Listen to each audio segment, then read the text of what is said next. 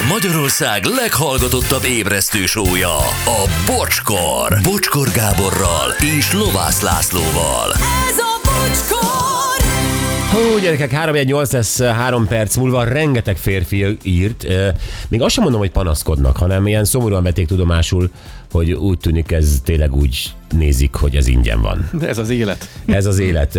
Viszont Dombi Tibi írt Tonyó kérdésére, azt mondja, hogy bocsika, köszönjük Tonyónak az érdeklődést, dübörgünk.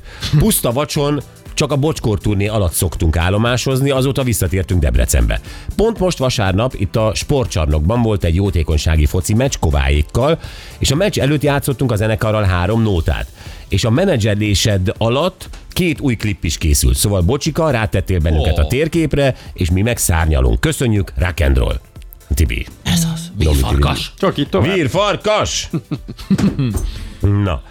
Uh, és akkor most jönnek a férfiak. Többnyire férfiak, figyeljetek. Nem van ős. Uh, Sziasztok, autószerelő vagyok. Rendszeresen igénybe veszi a szolgáltatásom, ugyanis a kocsinkkal jár be dolgozni, mint fodrász. négyezer-ötszázas fordulatszámon parkol, fél évente kuplungozzuk, de nekem úgy kell könyörögni, hogy három hetente egy kicsit stuccoljon meg, Norbi. Azt a mindenit. Ez érdekes. Norbi, fú, te vagy a mai pátyolgottattunk, vagy hogy mondják oh. ezt. Igen, igen, Norbiról beszéltünk, a Norbik életéről. Szer- igen, ez a Norbik élete. Akinek még stuccolás sincsen cserébe. Fél évente kuplungot cserél a fodrász csajszika, izé. Hát igen, mert azért normális használat mellett azzal szerintem semmi baj nem lenne, hogyha Norbi megcsinálna neki az olajcserét, légszűrőcserét, meg mit tudom én, egy állapot ellenőrzés, vagy valami, de, de az, hogy és akkor kicsit sok. És, és nem nagyon stuccolja meg a haját cserébe. Cukrász vagyok. A nejem családja meglehetősen népes. Havonta van valakinek szülinapja, teljesen természetes, hogy majd én csinálom a tortát, és persze vannak igények. Mindezt ingyen. Nem érti az asszony, hogy ez nekem munka, ez a vállalkozásom.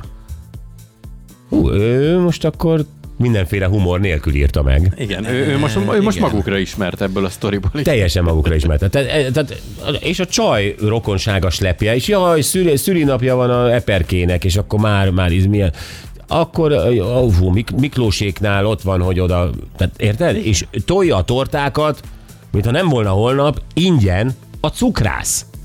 Szegély. Hát itt akkor csak a szakmájával van baj, mert egyébként vannak olyan családok, ahol vannak valakik, mondjuk szarul sütnek, nem jó süteményeket csinálnak, de mindig bevállalják. Majd én megcsinálom a gyerekeknek, meg az unokáknak a tortát, meg a sütikét, hogy meglegyen a nagy vendégségre. Hát azok sem mondják azt, hogy egyébként ez nekem meló volt. Hát persze, hogy az volt, hát a családért dolgozol. Legyen de, de ő mivel, hogy ezzel foglalkozik, termel, miközben megcsinálja ezeket a szívesség süteményeket, addig ő kiesik a termelésből, tehát ő mínusz termel ilyenkor. Meg hát ugye az alapanyagbevásárlás mi egymás. Tehát ugye ilyen népes családon is, nem tudom, hogy éven, éven te elsütnek, nem tudom, nyolc szülinapot, nem tudom hány névnapot, meg egy-két ilyen vendégségben látok a vigyünk már egy pár krémest dolgot. Tehát azért az, ö, hogy is mondjam, pénz, meg valahogy én úgy gondolom, hogy van egy vállalkozásod, van egy munkád, akkor a... a, a hát lehet, lehet, hogy hülyeség. Hát nem, hogy, hogy, hogy tiszteld már meg azzal, hogy kifizeted. És ugyanakkor meg persze nehéz egy feleségtől kérni azt, hogy fizesd már ki, de lehet, hogy azt mondanám, hogy basszus, de hogyha a, a nyéklátházi Zsuzsikának viszed, aki érted, ilyen távoli rokon, az, és egy torta kerül egyébként, mit tudom én, hatezer forintba, akkor nehogy már. Igen, hát és a... lehet, hogy te sem, te sem hagynád, hogy kifizesse, csak jó lesne a gesztus, hogy mondjuk gondol arra, akár. Hogy ez a... Te hát mondjuk Edith Fit kifizetetni az ú azokat, ha teletankolja. Tehát az... Azt elhiszem. Másfél millár. Ja. Na, a férjem, a gyerekeim az én termékeimet szokták ajándékba adni a munkatársaknak, haveroknak, ismerősöknek. A legnagyobb gyerekem volt az egyetlen, aki ki akarta fizetni, a többiek csak hordják. Nem sajnálom, csak ez olyan természetes nekik. Hát, nem, nem tudom, mi a termék, de valami hát, termék. Páran most tudatukra ébrednek. Lesz, lesz otthon elbeszélgetés, lehet ma este. Szerintem is harmincegyedike van, szerintem jön a havi elszámolás minden családban. Jó reggelt, sziasztok, nekem egy pizzérián van, Zircem. És a nyolc éves kislányom és a feleségem beszoktak jönni nyilván. Egyszer a kislányom kinyitotta a hűtőajtót, és kivette egy fél literes üdítőt, ahogy szokta. Pont ott ültem az asztalnál, és mondom neki, nyuszikám, ötszáz forint lesz. De azt a fejet látni kellett volna, nagyon cuki volt. Üdvözlet, uh, Peti Zircről. Jó, hát én is meglepődnék, ha azt mondaná egyszer a Csaba, hogy... De, de nem érted? Hát az az, az az áru beszerzéskor bekerült a listába. Tehát ez most akárhogy vesszük, tehát ez nem... Ez neki ötszáz forintba kerül a saját zsebéből a könyvelésbe. Igen. Képzeld el, képzeld el, kiderülne Anettéknél is, hogy a Csaba amúgy itt csendben írja az Anett fogyasztását, így folyamatosan. És akkor egyszer... Ó, akkor tudod mit? Én sírom el magam. Ha látom Csabát könyvelni és a te fogyasztásaidat, és izé, én sírni fogok. Bárhol leszek. Jó. El kell adnod a kocsidat Anett akkor, vagy nem tudom. Vagy a mieinket vagy, is. Vagy neki kell adnom. Azt a mindenit, de tényleg igaza van. Hát ez az ötszáz forintos mirinda, vagy nem tudom mit vett ki a, a nyolc éves lánya, ez ugye árukészletként bejött, ez el lett könyvelve, ez bekerült a izében, ez van egy profit, és hát nyilván be kell ütni a pénztárgépbe, hogyha az a mirinda kimegy. Az ötszáz forint. Igen. És ezt akkor ő így, pedig simán mehetne a nyolc éves kislánya a cé bé á-ba megvenni ugyanaz száz harmincért. Tehát apának még mínuszt is termeli. Mínuszt termel, abszolút. Jó reggelt, én taxizom. A család még egyszer sem kérdezte meg, hogy mennyi lesz. Nincs tarifahatár Tamás Szekszárdról. Aha. Tehát Tamás, gyere, Tamás, gyere már, dobjál már át a izékhez, Marciékhoz. És Tamás megy, és izé, köszi, puszi, este majd. Igen. Próbálja meg egyszer de, Tamás, de, hogy elindítja a, a taxi csak... órát. De figyelj, hát azért más családban is van ilyen, hogy meg, megkéri, hogy vigyél már el, légy szíves, dobjál el. De más, mert ez a munkaeszköze. Tehát nem érted a különbséget?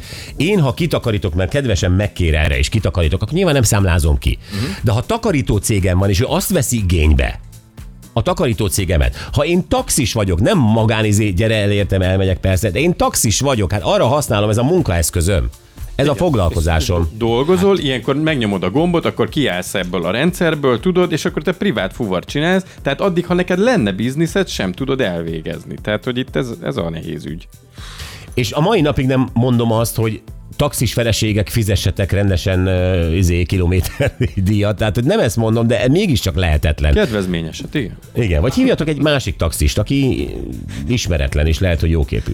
De, de hát, hogyha van a családban, akkor most miért hívnánk egy idegent?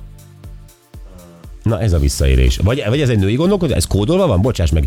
Ö, nem kell azonnal válaszolnod, hogy érzed, amit most válaszoltál, ez egy kód, ami belülről üzen. Vannak tehát a, a, a dé en es-edben nem kell azonnal válaszolni, mondom. Tehát a dé en es-edben van, mert akkor megbocsátjuk, vagy ez a te rafinált női kegyetlen lelked? Hát nyilván nem az utóbbi. Tehát az előbb, de a dé en es-emben van. Uh-huh. Te sem számítottál rá, hogy a kettest mondja, ugye? Mert, Mert túl úgy... könnyűvé tettem neki a választást. Igen, igen, ugyan. Tehát ez a rohadék vagy, vagy nem tehetsz róla? Ez volt a kérdésem. Nem vagyok rohadék. Nem tehetek róla, hogy rohadék vagyok.